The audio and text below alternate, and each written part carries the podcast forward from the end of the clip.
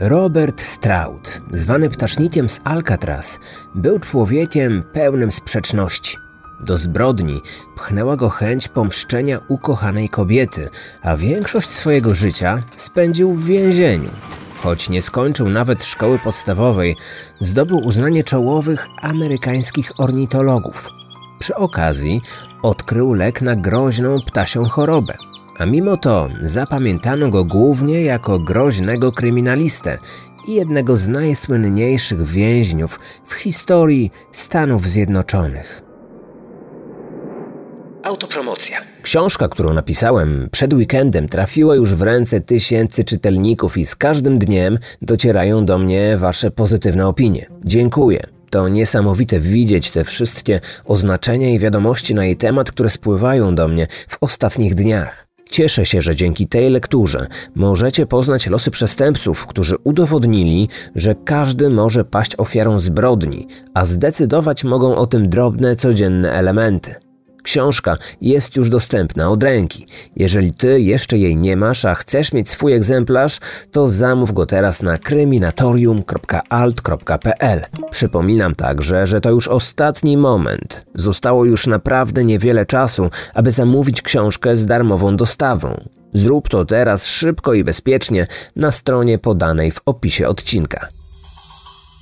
Kryminatorium. Otwieramy akta tajemnic. Historia ptasznika z Alcatraz rozpoczęła się dokładnie 28 stycznia 1890 roku w Seattle, w amerykańskim stanie Waszyngton. To właśnie wtedy na świat przyszedł Robert Franklin Stroud. Był pierwszym dzieckiem Bena i Elizabeth, choć kobieta miała już dwie córki ze swojego poprzedniego małżeństwa. Siedem lat później Stroudowie wychowywali już sześcioro dzieci.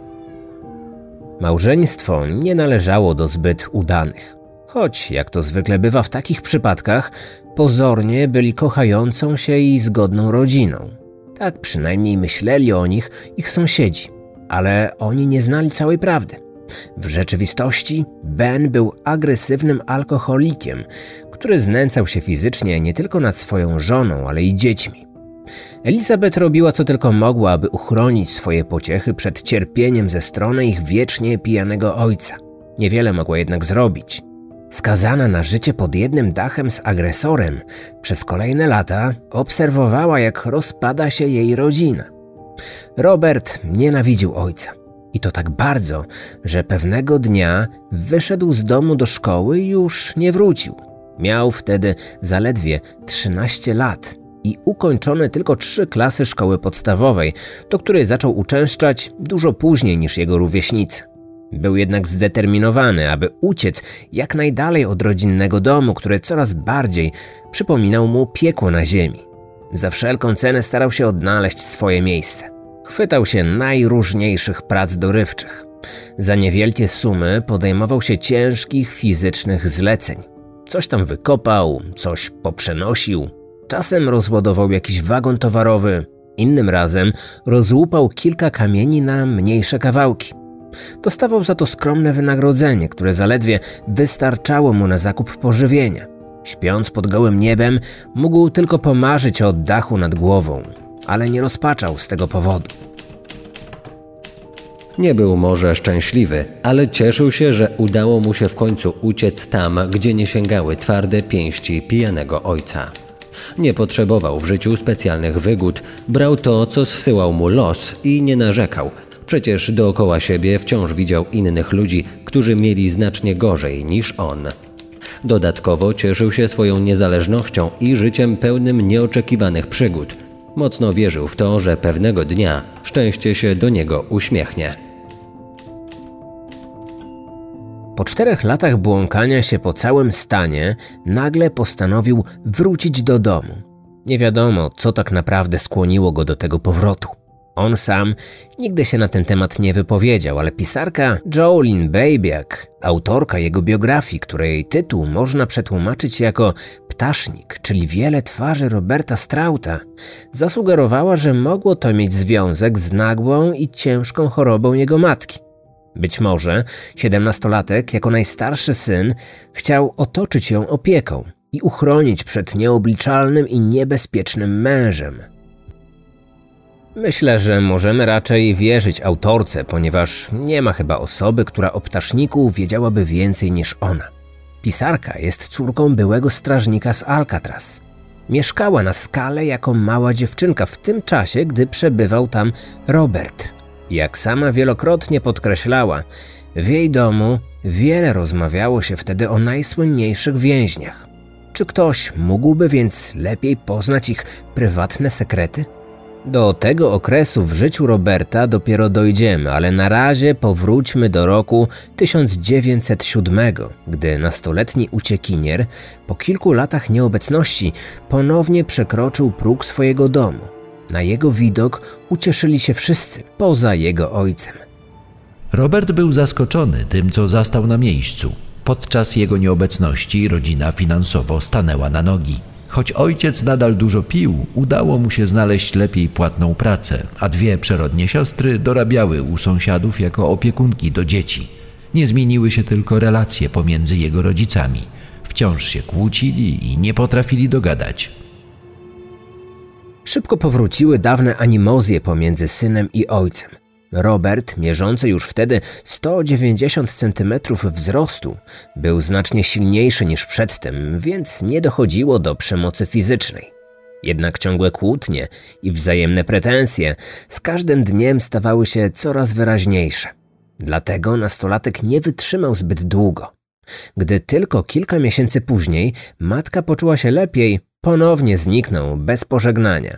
Wychodząc z domu, prawdopodobnie nie zdawał sobie sprawy z tego, że już nigdy do niego nie wróci.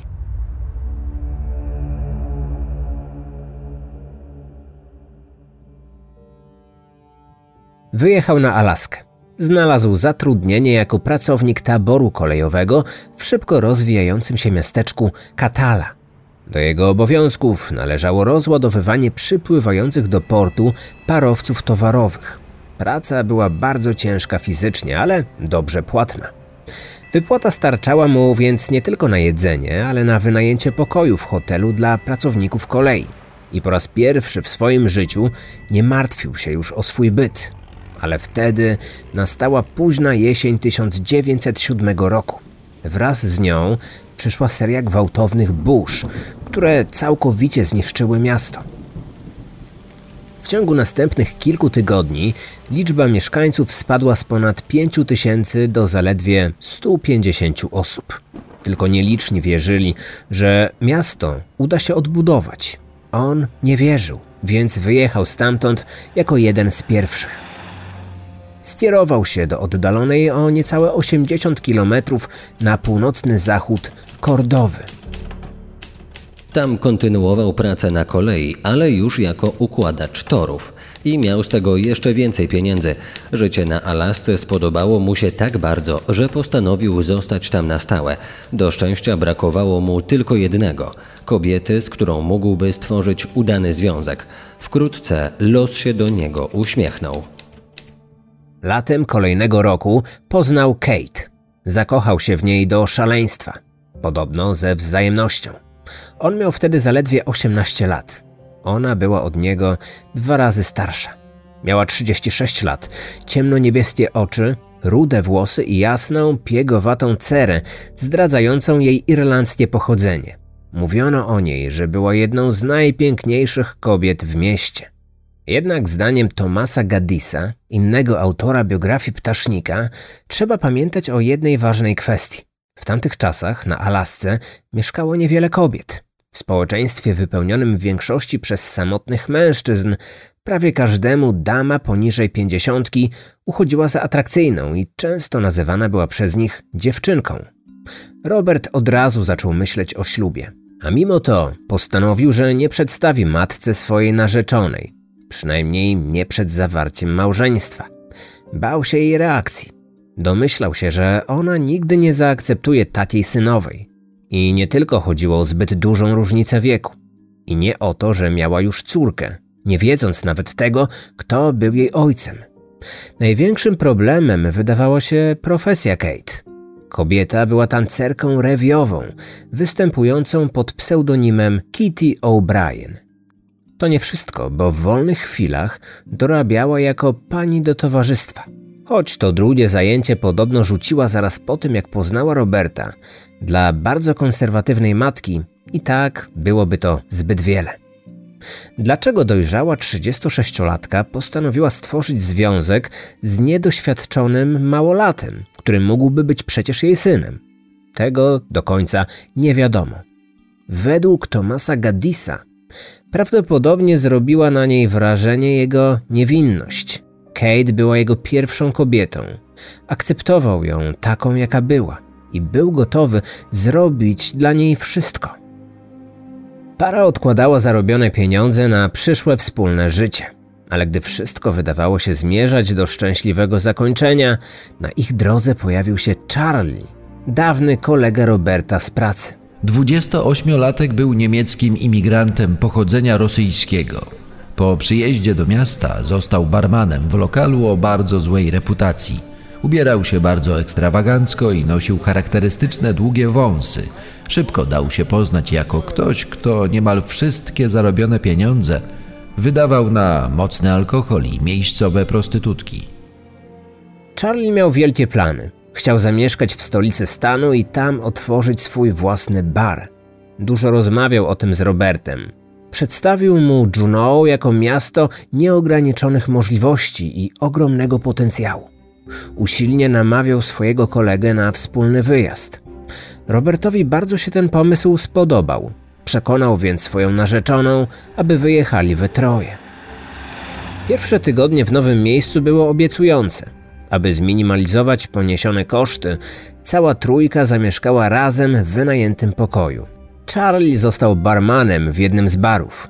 Kate zatrudniła się jako tancerka w miejscowym kabarecie. Tylko Robert nie mógł znaleźć stałego zajęcia. Chwytał się więc dorywczych prac. Roznosił gazety lub sprzedawał kukurydzę na ulicy. Nie tak wyobrażał sobie nowy start w życiu. Zarabiał znacznie mniej niż w poprzednim mieście. Gdy nabawił się zapalenia płuc, nie miał nawet pieniędzy na wizytę u lekarza, co mocno odbiło się później na jego zdrowiu. Miał też zupełnie inny problem. Pewnego dnia narzeczona poskarżyła mu się, że Charlie zaczął jej składać niedwuznaczne propozycje i był przy tym dosyć natarczywy. Z tego powodu para postanowiła wyrzucić z wynajętego pokoju swojego współlokatora. Po tym kroku nastało kilka spokojnych dni. Jednak już wkrótce życie Roberta niespodziewanie legło w gruzach. Wieczorem 18 stycznia 1909 roku Stroud wyszedł z domu, aby od miejscowych rybaków kupić rybę na kolację. Kate została sama. Nie było go nie dłużej niż pół godziny. Gdy wrócił, znalazł swoją narzeczoną w łóżku. Kobieta była półnaga i nieprzytomna. Miała podbite oko i rozciętą wargę. Gdy po kwadransie odzyskała świadomość, powiedziała, że została pobita i zgwałcona. Bez trudu wskazała też sprawcę tej napaści. Był nim Charlie. Zaraz po wyjściu Roberta zapukał do jej drzwi. Błagał, żeby go wpuściła. Twierdził, że przyszedł, aby przeprosić ich za swoje niestosowne zachowanie oraz prosić o wybaczenie. Kobieta mu uwierzyła.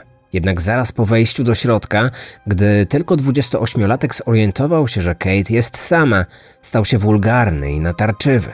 Krzyczał, że jeszcze żadna kobieta go nie odrzuciła, więc ona też tego nie zrobi. Następnie ją pobił i wykorzystał seksualnie. Robert był zdruzgotany. Natychmiast wyjął ze skrzyni na ubrania swój rewolwer. Kupił go dla własnego bezpieczeństwa, zaraz po przyjeździe na Alaskę, za pierwsze zarobione pieniądze. Nawet ona nie wiedziała, że go miał. Wybiegł z pokoju. Swoje kroki skierował prosto do baru o nazwie Montana. Dokładnie nad nim mieścił się pokój wynajmowany przez Charliego. W oknie zauważył blask lampy naftowej. Był to znak, że gwałciciel miał wolne i był w domu. Wpadł do środka, nawet nie pukając. Bez zbędnych wyjaśnień zaczął bić gospodarza. W starciu z dużo wyższym od siebie młodym mężczyzną Charlie nie miał najmniejszych szans. Gdy po kilku ciosach w twarz upadł na podłogę, Robert wyciągnął z kieszeni spodni rewolwer, wymierzył i wystrzelił. Za pierwszym razem spudłował. Druga kula przebiła prawą skroń 28-latka i okazała się śmiertelna.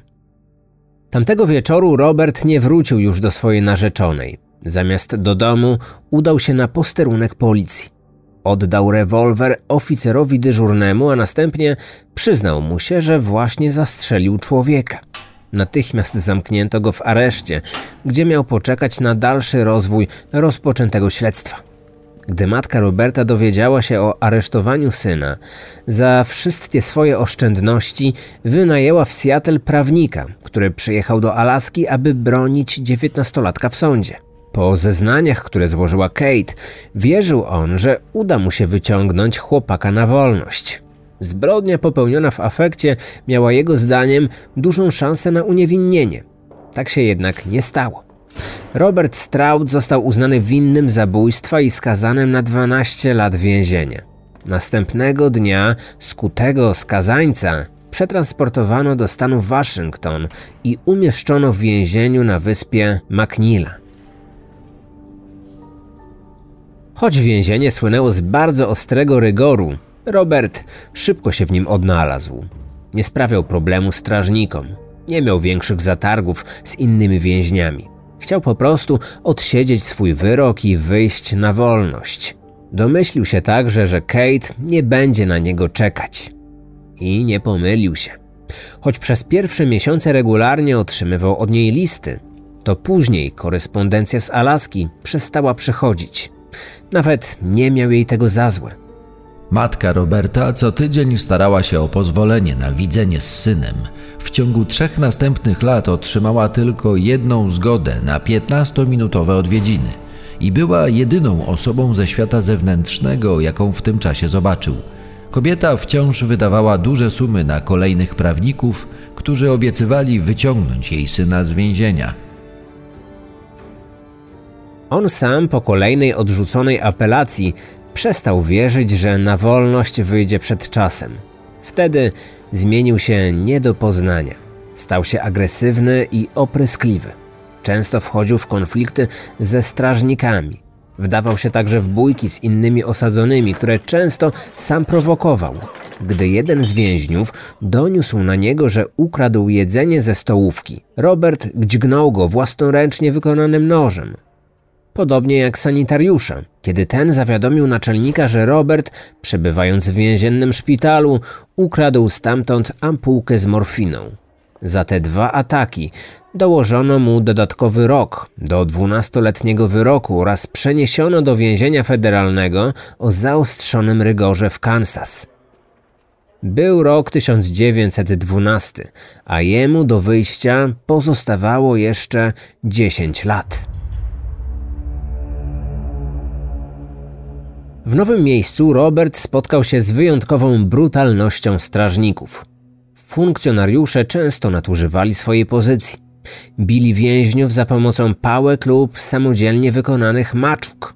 I to podobno bez najmniejszego powodu. Naczelnik przymykał oczy na ich występki, ponieważ uważał, że tylko bezwzględni strażnicy byli w stanie zapanować nad jeszcze bardziej bezwzględnymi kryminalistami. Za każde złamanie więziennego regulaminu Robert lądował w izolatce, czasami na kilka dni, innym razem na kilka tygodni. W tym czasie popadł w ostry konflikt z jednym z najbardziej znienawidzonych strażników. Ten pan nazywał się Andrew Turner.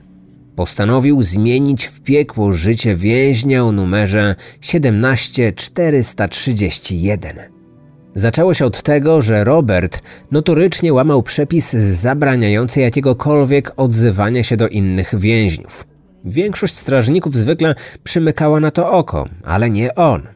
Za każdym razem składał odpowiedni raport, po którym Robert natychmiast trafiał na 24 godziny do izolatki zwanej norą, gdy w końcu nadchodził moment opuszczenia tego miejsca, a wypuszczał go stamtąd właśnie Turner, Robert, zanim wyszedł, obrażał go, używając najgorszych znanych mu obelg. W zamian otrzymywał kilka uderzeń maczugą, a potem wracał z powrotem do nory na kolejną dobę.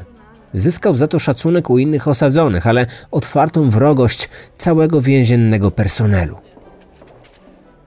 Ten konflikt zaostrzył się na początku 1916 roku, gdy na długo wyczekiwane odwiedziny do Roberta przyjechał do Kansas jego młodszy brat, Markus.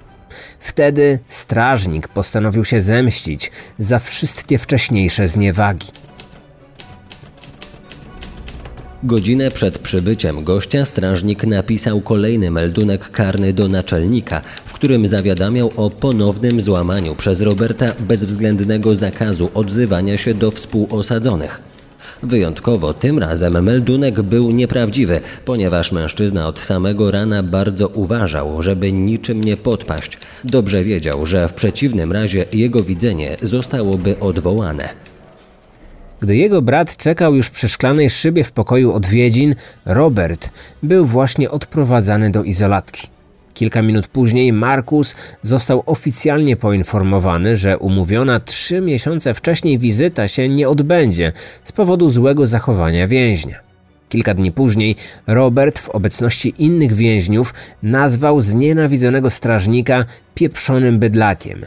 W zamian otrzymał nie tylko uderzenie maczugą, ale także cofnięcie przywileju odwiedzin na czas nieokreślony. Był wściekły, bo za miesiąc spodziewał się wizyty swojej matki.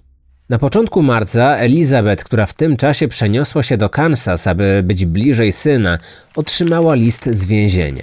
Naczelnik poinformował ją, że umówione odwiedziny zostały odwołane. Dowiedział się o tym także Robert.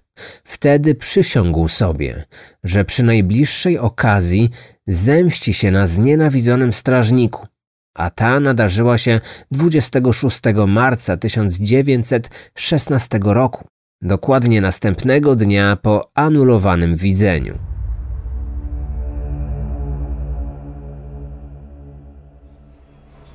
Podczas obiadu w jadalni przebywało około tysiąca więźniów. W zupełnej ciszy spożywali swój posiłek, pilnowani przez uzbrojonych strażników. Wśród nich był oczywiście Andrew. Gdy tylko zbliżył się do stolika, przy którym jadł Robert, ten głośno odezwał się do więźnia siedzącego tuż obok niego. Patrząc przy tym prosto w oczy strażnikowi, z szerokim uśmiechem na ustach, zaczął głośno krytykować jakość więziennej kuchni. Strażnik zareagował dokładnie tak, jak spodziewał się tego Robert. Stanął tuż za nim, wyjął za paska spodnie swoją maczugę i zamachnął się. Nie zdążył jednak zadać nią ciosu. Stroud był znacznie szybszy. Poderwał się z miejsca i złapał strażnika za rękę. Przez kilka sekund siłowali się. Inni klawisze natychmiast zaczęli biec w ich stronę, dmuchając w swoje gwizdki ostrzegawcze. Zanim dopadli do Roberta, by powalić go na ziemię, zdążył on jeszcze wyciągnąć ukryte w wewnętrznej stronie koszuli kilkucentymetrowe ostrze. Bez wahania wbił je prosto w serce strażnika, który chwilę później upadł martwy na podłogę. Stroud został obezwładniony i zamknięty na oddziale izolacyjnym. Tam miał oczekiwać na rozpoczęcie procesu o morderstwo więziennego funkcjonariusza. Groziła mu za to kara śmierci. Władze więziennictwa oraz stanowa prokuratura postanowiły zrobić wszystko, aby surowo ukarać zabójcę tak aby jego przypadek stał się przykładem dla innych osadzonych. I udało im się. Dwa miesiące później, 27 maja 1916 roku, Robert został skazany na śmierć przez powieszenie. Datę egzekucji wyznaczono na 21 lipca. Na pomoc znów ruszyła jego matka. Wynajętym przez nią prawnikom dwukrotnie udało się doprowadzić do unieważnienia procesu i wyznaczenia nowych rozpraw w roku 1917 i 1918. Ale za każdym razem Stroud usłyszał to samo. Zasługuje wyłącznie na śmierć.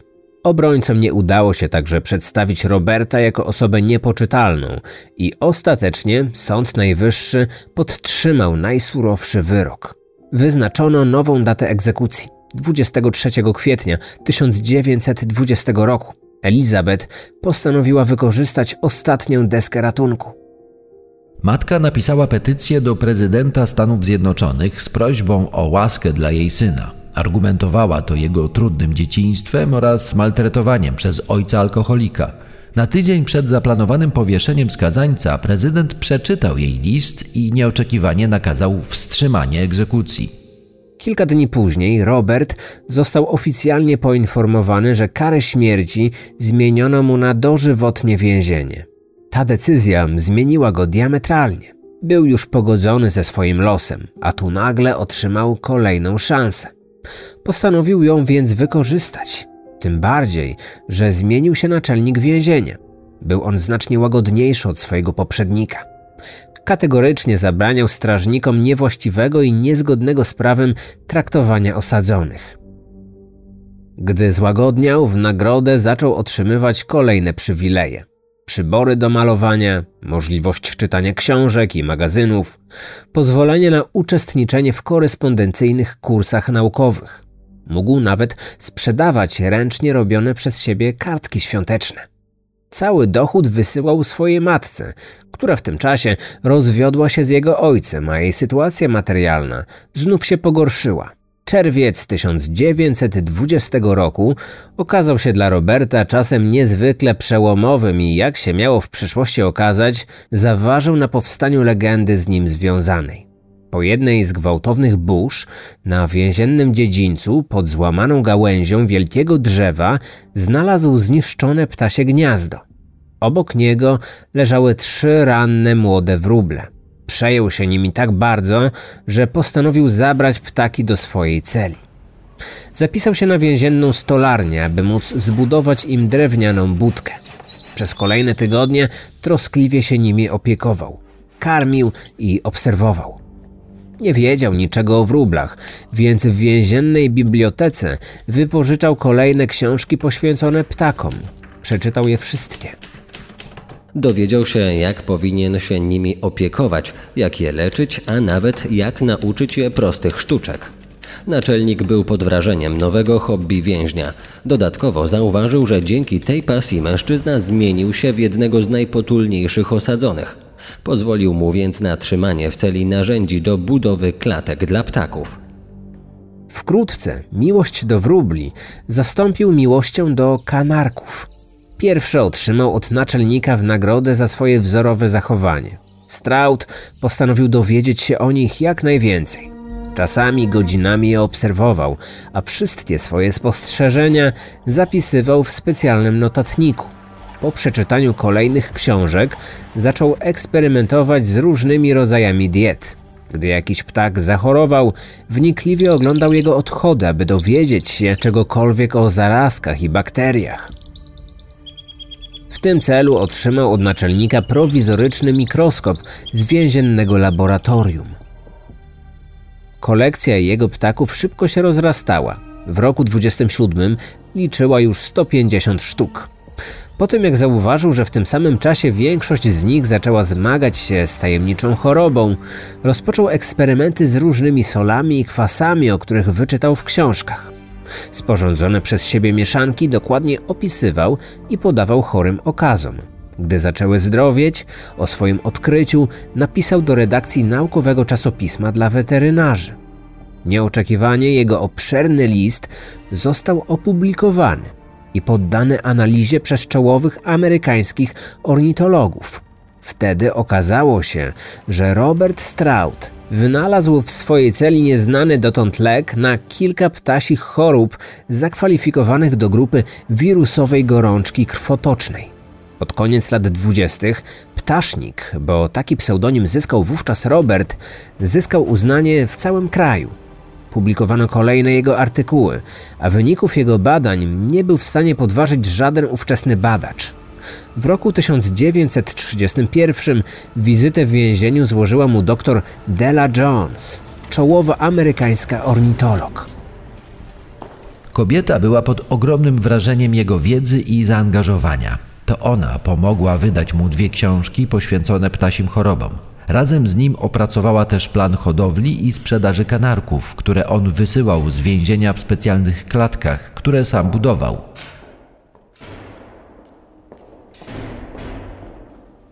Dr Jones pomagała mu również sprzedawać wytwarzane przez niego leki. Wkrótce ich wspólny biznes odniósł ogromny sukces. W szczytowym okresie Robert wysyłał z więzienia kilkadziesiąt ptaków tygodniowo. Coraz więcej gości przyjeżdżało do Kansas, aby się z nim spotkać, kupić kanarki lub leki.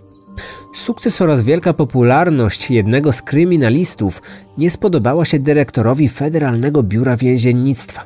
Uważał on, że zwykły więzień, a do tego morderca, nie powinien żyć w blasku swojej własnej sławy.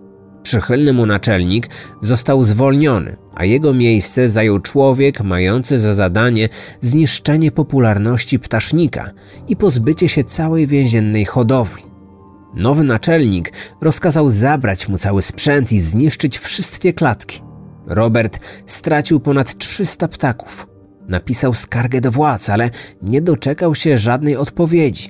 Wtedy dr Jones postanowiła mu pomóc. W środowisku amerykańskich naukowców przeprowadziła kampanię na rzecz przywrócenia więźniowi przywileju posiadania hodowli. Jej petycję podpisało ponad 50 tysięcy ludzi, w tym bardzo wielu uznanych badaczy i lekarzy weterynarii. Presja opinii publicznej przyniosła częściowy skutek. Federalne Biuro Więziennictwa ugięło się i przywróciło mu niektóre przywileje. Mógł znowu założyć hodowlę, ale zabroniono mu sprzedawać ptaki. Znacznie też ograniczono jego korespondencję. Choć otrzymywał kilkadziesiąt listów tygodniowo, mógł odpisywać tylko na kilka z nich miesięcznie. Wkrótce okazało się jednak, że ta dobra wola władz była tylko pozorna. Powstał tajny plan uciszenia jednego z najpopularniejszych i najbardziej znanych wówczas więźniów w Ameryce. Trzymano to w tajemnicy, ale od zaufanego strażnika Robert dowiedział się, że niedługo planowane jest jego przeniesienie. Jego nowym domem miało się stać owiane złą sławą Alcatraz, położone na skalistej wyspie w zatoce San Francisco. O tym miejscu wspominałem już kiedyś w podcaście, w odcinku o legendarnej ucieczce więźniów, która do dziś owiana jest tajemnicą. To odcinek numer 127 z grudnia 2020 roku. Link do tego materiału zamieszczam w opisie. W Alcatraz panował dużo bardziej rygorystyczny regulamin. Bez żadnych szans na przywileje, do których ten więzień zdążył się już przyzwyczaić w obecnym więzieniu. Ale Della Jones podsunęła mu pomysł, który mógłby mu pomóc uniknąć przymusowej przeprowadzki. Plan był prosty. Jeśli ona zamieszka w stanie Kansas, a on się z nią ożeni, wtedy na mocy obowiązującego prawa nie będzie mógł zostać rozdzielony z małżonką i przeniesiony do innego stanu. 21 października 1933 roku para wzięła potajemny ślub, który według prawa federalnego wymagał jedynie ich pisemnej zgody na zawarcie małżeństwa. Gdy naczelnik więzienia się o tym dowiedział, jeszcze bardziej ograniczył przywilej Roberta. Nie tylko uniemożliwił mu widzenia z nową żoną, ale także nie przekazywał mu od niej listów. Przez następne lata, pomimo wszelkich trudności w utrzymywaniu hodowli ptaków, Robert nadal prowadził swoje badania. Dzięki zaprzyjaźnionym funkcjonariuszom udało mu się nawet sprzedawać ptaki. Strażnicy potajemnie wynosili kanarki w rękawach mundurów poza mury więzienia, a później wysyłali je pocztą do jego klientów. Co ciekawe, kilka sztuk dla swojej matki kupił wtedy sam dyrektor FBI, słynny J. Edgar Hoover. W kolejnych latach stan zdrowia więźnia znacznie się pogorszył. Oprócz powikłań po niewyleczonym nigdy zapaleniu płuc, nabawił się także kłębuszkowego zapalenia nerek. Miał również problemy z prostatą. Przy wzroście 191 cm jego waga spadła poniżej 60 kg. Choć każdego dnia cierpiał na niewyobrażalny ból, więzienni lekarze na polecenie naczelnika odmawiali podania mu środków przeciwbólowych. Gdy Robertowi wydawało się, że już nic gorszego nie może go spotkać, pod koniec 1942 roku zmieniło się prawo federalne. Jego małżeństwo przestało być dla niego gwarancją pozostania w stanie Kansas. Oczywiście władze więzienia musiały brać to pod uwagę przy podejmowaniu decyzji o przeniesieniu, ale po zmianie przepisów już nie musiało się do tego kategorycznie stosować. Dyrektor Federalnego Biura Więziennictwa, upokorzony kilka lat wcześniej przez ptasznika oraz jego żonę jej sprytny plan, nie mógł nie wykorzystać tej sytuacji. We wtorek 19 grudnia 1942 roku strażnicy wyrwali go ze snu, zanim jeszcze w całym więzieniu ogłoszono pobudkę. Robert został wyprowadzony z celi. Nie mógł się spakować. Nie mógł też zabrać żadnych swoich rzeczy. Dopiero po opuszczeniu więzienia dowiedział się, że po 26 latach spędzonych w Kansas zostanie przewieziony do Kalifornii, do Alcatraz. Zanim rozpoczął swoją podróż, zdążył jeszcze poprosić strażników, aby wszystkie ptaki wysłali do jego brata. Tak też zrobili i niedługo później Markus Straut odebrał z poczty 33 klatki ze 118 ptakami. Więzienie federalne na wyspie Alcatraz w zatoce San Francisco miało wiele określeń. Skała, najgorsze miejsce Ameryki, piekło za kratami. I każde z nich budziło w więźniach prawdziwą trwogę. Nawet sam legendarny gangster Al Capone po kilkuletnim wyroku przyznał, że Alcatraz go pokonało. Przetrzymywano tam najgroźniejszych kryminalistów – głównie takich, którzy w innych zakładach karnych nie chcieli dostosować się do przyjętego regulaminu. Alcatraz, nazywane najsurowszym więzieniem Ameryki, miało stać się dla nich ostatnim domem. 150 więźniów pilnowanych było przez 52 strażników. Osadzeni przebywający w pojedynczych celach usytuowanych na czterech blokach byli bez przerwy obserwowani i dokładnie liczeni co dwie godziny. To, co w innych placówkach uchodziło za normę, w Alcatraz stawało się przywilejem. Farby do malowania, instrumenty muzyczne, papier do pisania. Nawet żeby przeczytać książkę lub czasopismo, więźniowie musieli sobie na to zasłużyć. Naczelnik już na samym początku oznajmił nowemu więźniowi, że nigdy nie otrzyma pozwolenia na posiadanie jakichkolwiek ptaków w swojej celi. I choć Robert zapisał się w amerykańskiej historii jako ptasznik z Alcatraz, tak naprawdę jedynymi ptakami, jakie widział na skalę, były głuptaki przelatujące nad wyspą. Pozwolono mu jednak korzystać z więziennej biblioteki, aby mógł poszerzać swoją wiedzę z dziedziny ornitologii. Ku jego rozpaczy niewiele tam było tytułów poświęconych ptakom. Zainteresował się więc prawem karnym. Pochłaniał każdą książkę na ten temat. Po pewnym czasie zaczął wykorzystywać nowo zdobytą wiedzę. Pisał dziesiątki pism i petycji z prośbami o zwolnienie warunkowe. Twierdził w nich, że jego wyjątkowo długie uwięzienie było zbyt surową karą za przestępstwa, jakie popełnił. Jednocześnie wierzył, że dotychczasowymi badaniami i opracowaniami naukowymi z ornitologii spłacił swój dług wobec społeczeństwa. Sądy federalne były jednak odmiennego zdania, więc jego kolejne wnioski natychmiast odrzucano. Sfrustrowany takim traktowaniem, swoje rozczarowanie zaczął przelewać na papier. W ten sposób napisał książkę o historii amerykańskiego systemu więziennictwa od czasów kolonialnych do 30. XX wieku. I to w zasadzie wszystko, co ciekawego można by powiedzieć o latach, które Robert spędził w Alcatraz. Nawet w swojej celi o numerze 42 przebywał niewiele czasu.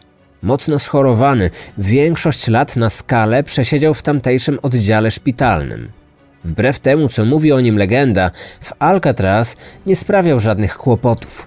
Nie siedział bez przerwy w izolatkach zwanych psimi budami. Nie postradał zmysłów i nie widywał ptaków, których nie było. Nie brał udziału w słynnej bitwie o Alcatraz w maju 46 roku, kiedy kilku więźniów, próbując uciec, wzięło strażników jako zakładników. W Alcatraz ptasznik spędził 17 lat. W roku 59 z powodu złego stanu zdrowia został przeniesiony do znacznie łagodniejszego centrum medycznego dla więźniów federalnych w stanie Missouri. Tam dalej walczył o zwolnienie, ale wciąż nieskutecznie. Jolene Babiak twierdzi w swojej książce, że powodem tych odmów było wytworzenie przez mainstreamowe media bardzo złej reputacji Roberta. Podobno uczyniono to na specjalne polecenie Federalnego Biura Więziennictwa, które za wszelką cenę chciało zatrzymać słynnego przestępcę w więzieniu. Amerykańską prasę zalały plotki o tym, że nie był on tak naprawdę narzeczonym Kate, ale jej Alfonsem. I to z tego powodu zabił Charliego, który po prostu nie chciał zapłacić za wykonaną przez kobietę usługę. Pisano także, że to on uwziął się na niewinnego strażnika, którego postanowił zabić. Pojawiło się nawet nowe wytłumaczenie powodu jego nagłej przeprowadzki do Alcatraz. Stroud miał w swojej celi zamiast leków dla ptaków produkować nielegalny alkohol, który rozprowadzał za pieniądze po całym więzieniu. Dopiero po wielu latach wszystkie te rewelacje zaczęły być stopniowo weryfikowane przez badaczy i historyków. Wtedy okazało się, że zdecydowana większość z nich była wyssana z palca. Robert Strauss nigdy nie odzyskał upragnionej wolności. Zmarł 21 listopada 1963 roku w wieku 73 lat. Następnego dnia napisała o tym większość amerykańskich gazet, ale choć był on już wówczas chyba najbardziej znanym więźniem w kraju, informacji o jego śmierci praktycznie nikt nie zauważył. Tamtego dnia uwagę wszystkich Amerykanów przykuł zamach na prezydenta Johna Kennedy'ego w Dallas. Obaj zostali pochowani tego samego dnia, 25 listopada. Ptasznik z Alcatraz za kratami spędził łącznie 54 lata swojego życia, z czego 42 w pojedynczej celi bez jakiegokolwiek kontaktu z innymi ludźmi. Dziś uznawany jest w Stanach Zjednoczonych za jednego z najpopularniejszych więźniów w historii Ameryki. I kojarzony jest głównie z Alcatraz, choć akurat w tym miejscu głównie chorował w szpitalu. Biografowie Roberta Strauta są zgodni. Może i był on mordercą, a dwa zabójstwa popełnił z zimną krwią, ale na pewno nie był aż tak wielkim wcieleniem zła, jak próbowano go przez długie lata przedstawiać. Jego przekleństwem stało się to, że od najmłodszych lat trafiał na złych ludzi, którzy niejako pchali go na kryminalną ścieżkę. Tak, bo niewątpliwie dzieciństwo i najmłodsze lata są bardzo ważne dla każdego człowieka. Dlatego też tak wiele uwagi poświęciłem temu wątkowi w mojej książce Zbrodnia obok ciebie. Autopromocja. Już teraz wy razem ze mną możecie przeanalizować wczesne życie sprawców pewnej zbrodni, aby zastanowić się, co mogło doprowadzić do tego, że ktoś z czasem schodzi na złą ścieżkę.